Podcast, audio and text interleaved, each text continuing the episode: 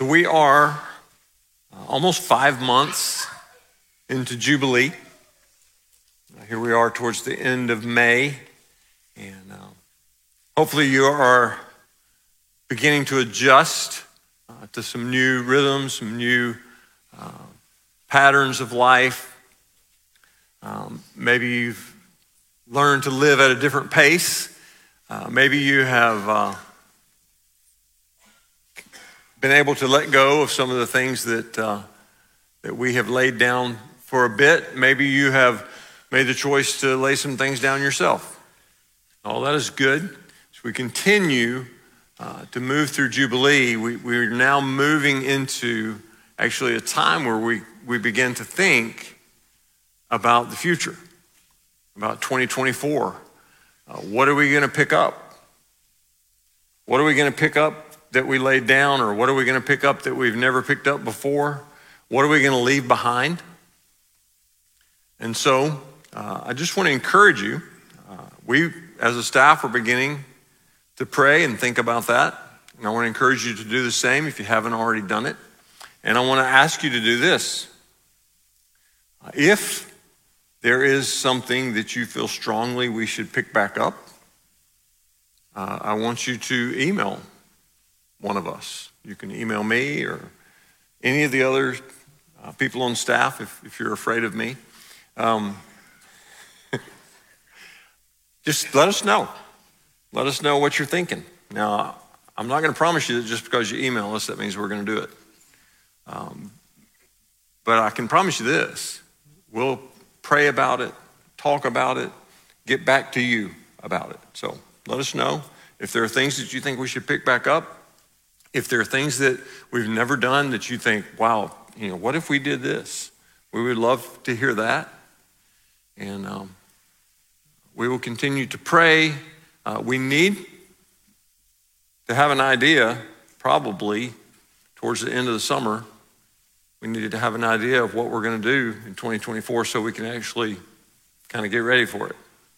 You know, take some time to do some planning and do whatever organizing we need to do as we launch uh, new things and relaunch old things uh, in 2024. So that's kind of where we're headed.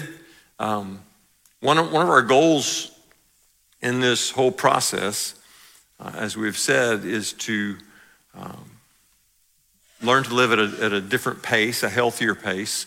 Uh, but also, one of our goals is to become more missional uh, we don't want to just do things just to be doing things, uh, but we want to really enter into uh, what God is doing. Uh, we, we want to be a, a church that is missional, not just busy. And so, what does it mean uh, to be missional? Ed Stetzer and Daniel Im wrote a book called Planting Missional Churches. And they gave these three definitions. They said that mission refers to all that God is doing to bring the nations to himself. And that missions, with an S, relates to how God is carrying out his mission around the world. And that missional means adopting the posture of a missionary in your present context. So God has a mission, and everything that He's doing around the earth in regard to His mission, to accomplish His mission, we would call missions. And then missional is the posture that we have, the posture that we want to have towards what God is doing, embracing what God is doing in our context. So having a missional posture is simply understanding that Jesus has a mission and that he has invited us, he has called us into his mission. God is a sender. God is a sender. He, he has always been a sender. He sent his son. He sent his son to die for us. The Father sent the Son. The Father and the Son sent the Spirit. The Son and the Spirit, Spirit send the church. God has always been a sender. The church according to Neil Cole, in his book, uh, Church 3.0, should look more like a river than a lake. A lake kind of sits there. Now, I know if you're a biology major, you're going to come and tell me after church, listen, Tom, there's so much going on in a lake. It's changing moment by moment. I understand that. But just go with me here. A lake, a lake really doesn't move a lot. Okay, it kind of stays in the same place. A river moves. You can enter into a lake and come out of that lake in the same place with fair, fairly easily. Try to do that with a river. You, you can't. You enter into a river, you come out in a different place. A river is moving and it is meant to bring change. And it will bring change to all of us. Uh, the kingdom of God and the church is more like a river than a lake. And so when we enter into it, one of the purposes of being a part of what God is doing is that He wants to bring change in our lives. The kingdom of God is meant to be a moving force in our lives. There is a current that we have to surrender to. And that current is the mission of God on earth. Now, obviously, we surrender to Him first and foremost. We, we surrender to God. But there is also a mission that He wants us to surrender to, the current of what He's doing. We've talked about this before, and, and I, I want to put this in, in this context. We, we have said before when we talk about being a house of prayer that we don't want to be a body of people who make plans and then ask God to bless our plans, right? We want to ask God what the plan is. And that's, this is exactly what I'm talking about.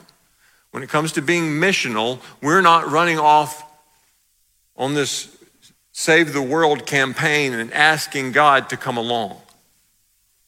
We're asking God, what are you doing? Because we want to do what you're doing. We want to be where you are. We want to be about what you are about. So the church is not sent on a mission by God, but rather the church is invite, invited to go with God in his mission. We're invited to join his mission. And, and guess what? His mission is not get more people in church. That's, that's not his mission. His mission is get more people into Jesus. Okay?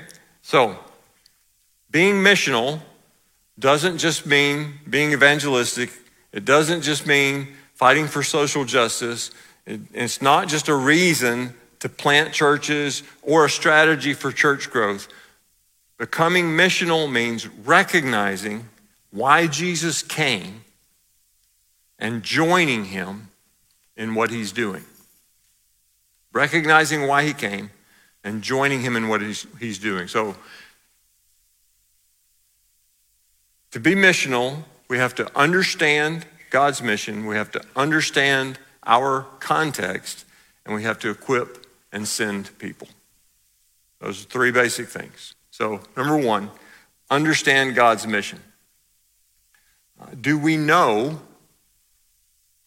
why he came and what he did? So, what is God's mission about? We know that he came to seek and to save the lost. Why did he come to seek and to save the lost? Because we were hopeless without him. The Bible says that Jesus is the way, the truth, and the life, and that no one can come to the Father except through him. So there's no other way. So if Jesus doesn't come, nobody lives. If Jesus doesn't come, live on the earth, die on the cross, be raised on the third day, nobody lives. And so the reason that he came is because we were hopelessly lost in, unless he came. He came and he died in our place to create the opportunity for us to have relationship with him. He came to seek and to save the lost. That's the first thing we understand. The first thing we understand is that uh, God's mission is to seek and to save the lost, and the reason that's his mission is because without him we're all lost. Okay? Second thing we want to understand is our context. We want to understand the context that we live in and to understand how to bring the mission of God into that context. Jesus didn't adopt uh, the form of, of, of, evangelism that a lot of us in, throughout history of the church have tried to use. If he had, what he would have done, instead of coming to earth and dying, he would have just cupped his hands in heaven and yelled down to us, Hey, it's great in heaven, you should come. Right? Because for a lot of our time as believers, instead of entering into our context, we have tried to call people out of the context into the church. Why don't you come to church? You should come to church. Maybe if you came to church with me, you could hear a sermon and get saved. That's been kind of our method for evangelism. But Jesus didn't just yell, hey, y'all come to heaven, it's great up here. He didn't send out a flyer to everyone or send an email to everyone, you should, you should come to heaven. It's better here than where you are. What he did was he entered into our context. He actually became a human. Let's read from John, uh, the Gospel of John, chapter 1.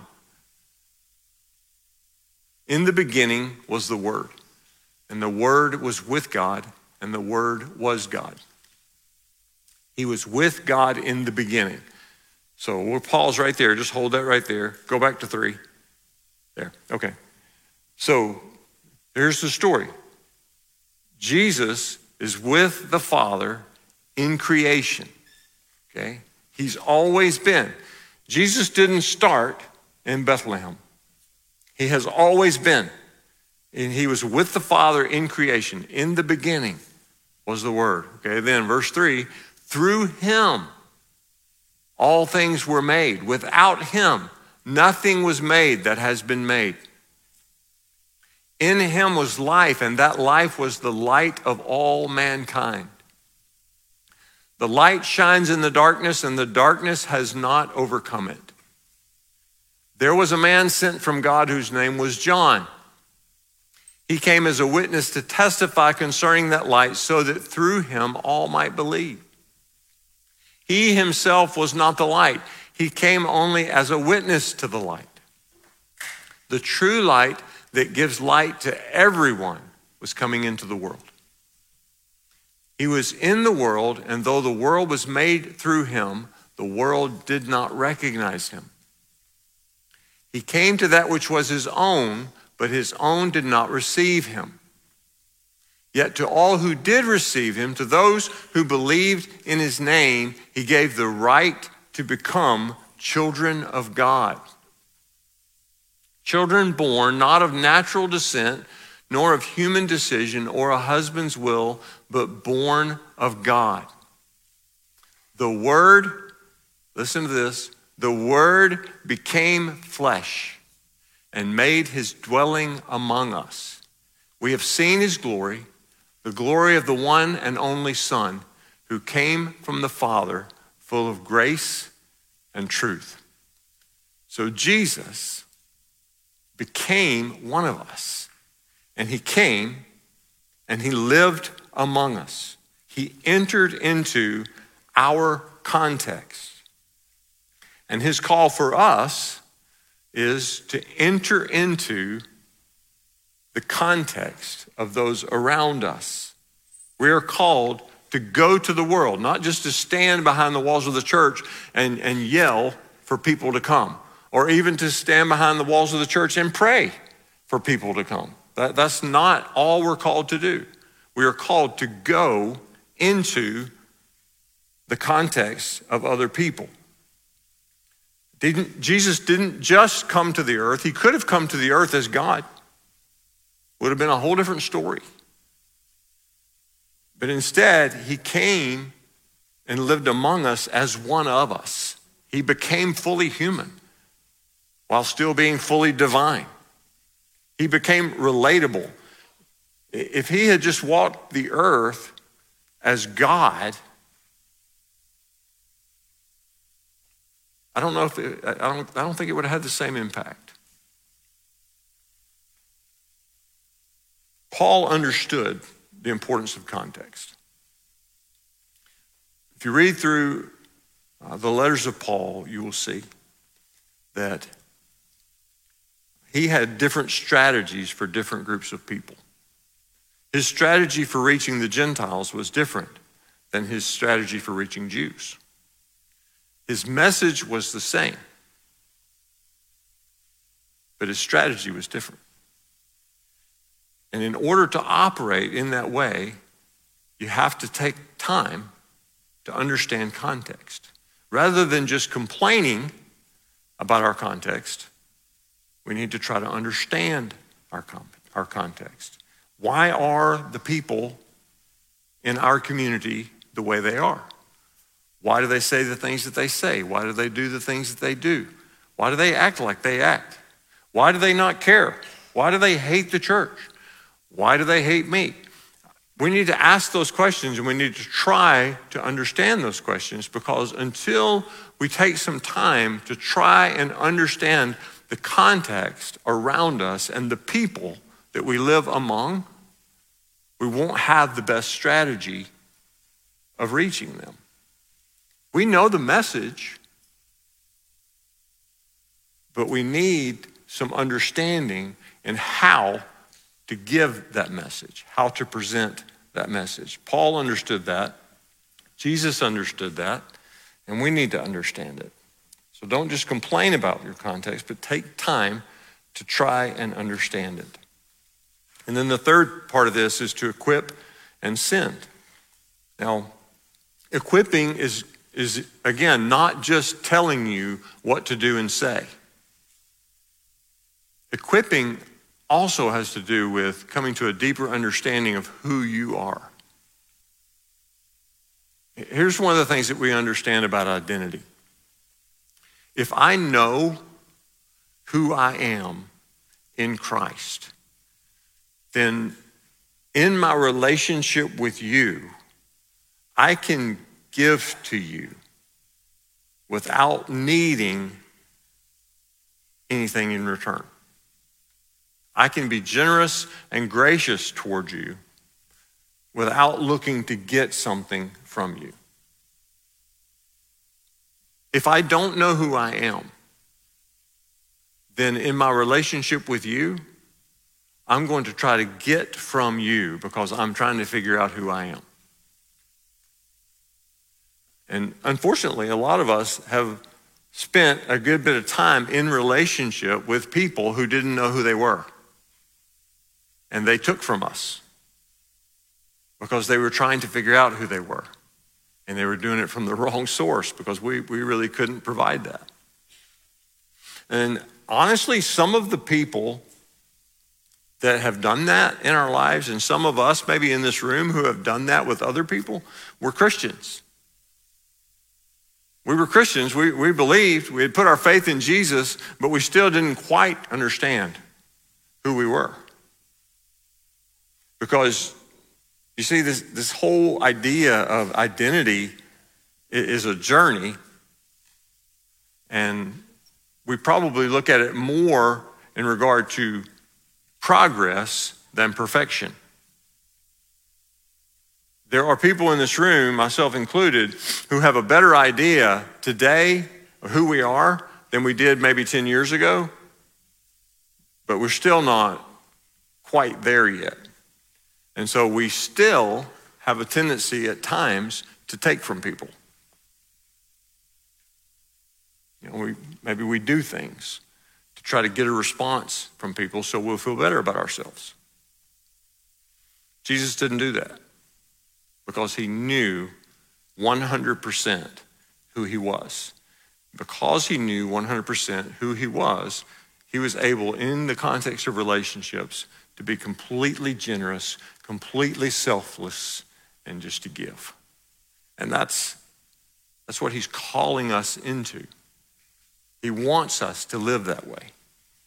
And one of the key pieces for that for us in that regard is knowing who we are. And that begins with knowing what he thinks about you. Not what I think about you, not what you think about you, not what your friends think about you, not what you think your friends think about you, what he believes and says about you. If you don't know that, there are two ways you can, you can find that out. And they really should be used together. You need both of these, I believe. Number one is read the Bible, it, it's full of messages from Him about what He thinks of you. For one thing, He sent His Son to die for you. That, that should speak heavily. He allowed His Son to suffer and die so that you could know Him. That, that says a lot. So read Scripture, read the Bible, and read it from the position of what does God think of me? Why does God do the things that He does? What does He think of me? And then, after you've read Scripture, or as you read Scripture, get alone in a quiet place and ask God, What do you think of me? And write down what He says. You need to know because this is the foundation of all that we do. Knowing what God thinks about us is the foundation of everything that we do going forward. And so, God is calling us to be missional. He is calling us not just to get behind the walls of the church and hope that people come, or even to open the doors and yell for people to come. He is calling us to go out into the world and to engage with people so that they can come to know him. Notice, Jesus came to seek and to save. And he's calling us to be seekers as well, to seek out those who need him and bring them, help bring them to faith. And so to do that, we have to understand who we are, what our relationship with God is based on. It's not based on what we do, it's based on who He is, what our relationship with Him is based on, what His call on us is about, how we go about that, how we live that out. Now, every one of you is a missionary. Every one of you is a missionary. We used to talk about when I was growing up, so and so got called to full time ministry. And then we would talk about so and so got called to be a missionary. And guess what? The joke's on all of us. Because every one of us, when we said yes to Jesus, was called into full time ministry and called to be a missionary. And so we have a room full today of ministers and missionaries. Everybody here. If you said yes to him, he didn't say, You'll make a great bench player. He said, I want you in the game as soon as possible. As soon as possible. So, Here's what we're going to do your favorite thing. We're going to get into groups of three or four. Once you get in little groups of three or four, and we're going to put a question on the screen. Here's the question If I were going to be more missional, I would. I want you to finish that sentence. Okay? Um, don't just say, I would pray. and be done. I want a little bit of, a little bit of discussion, okay?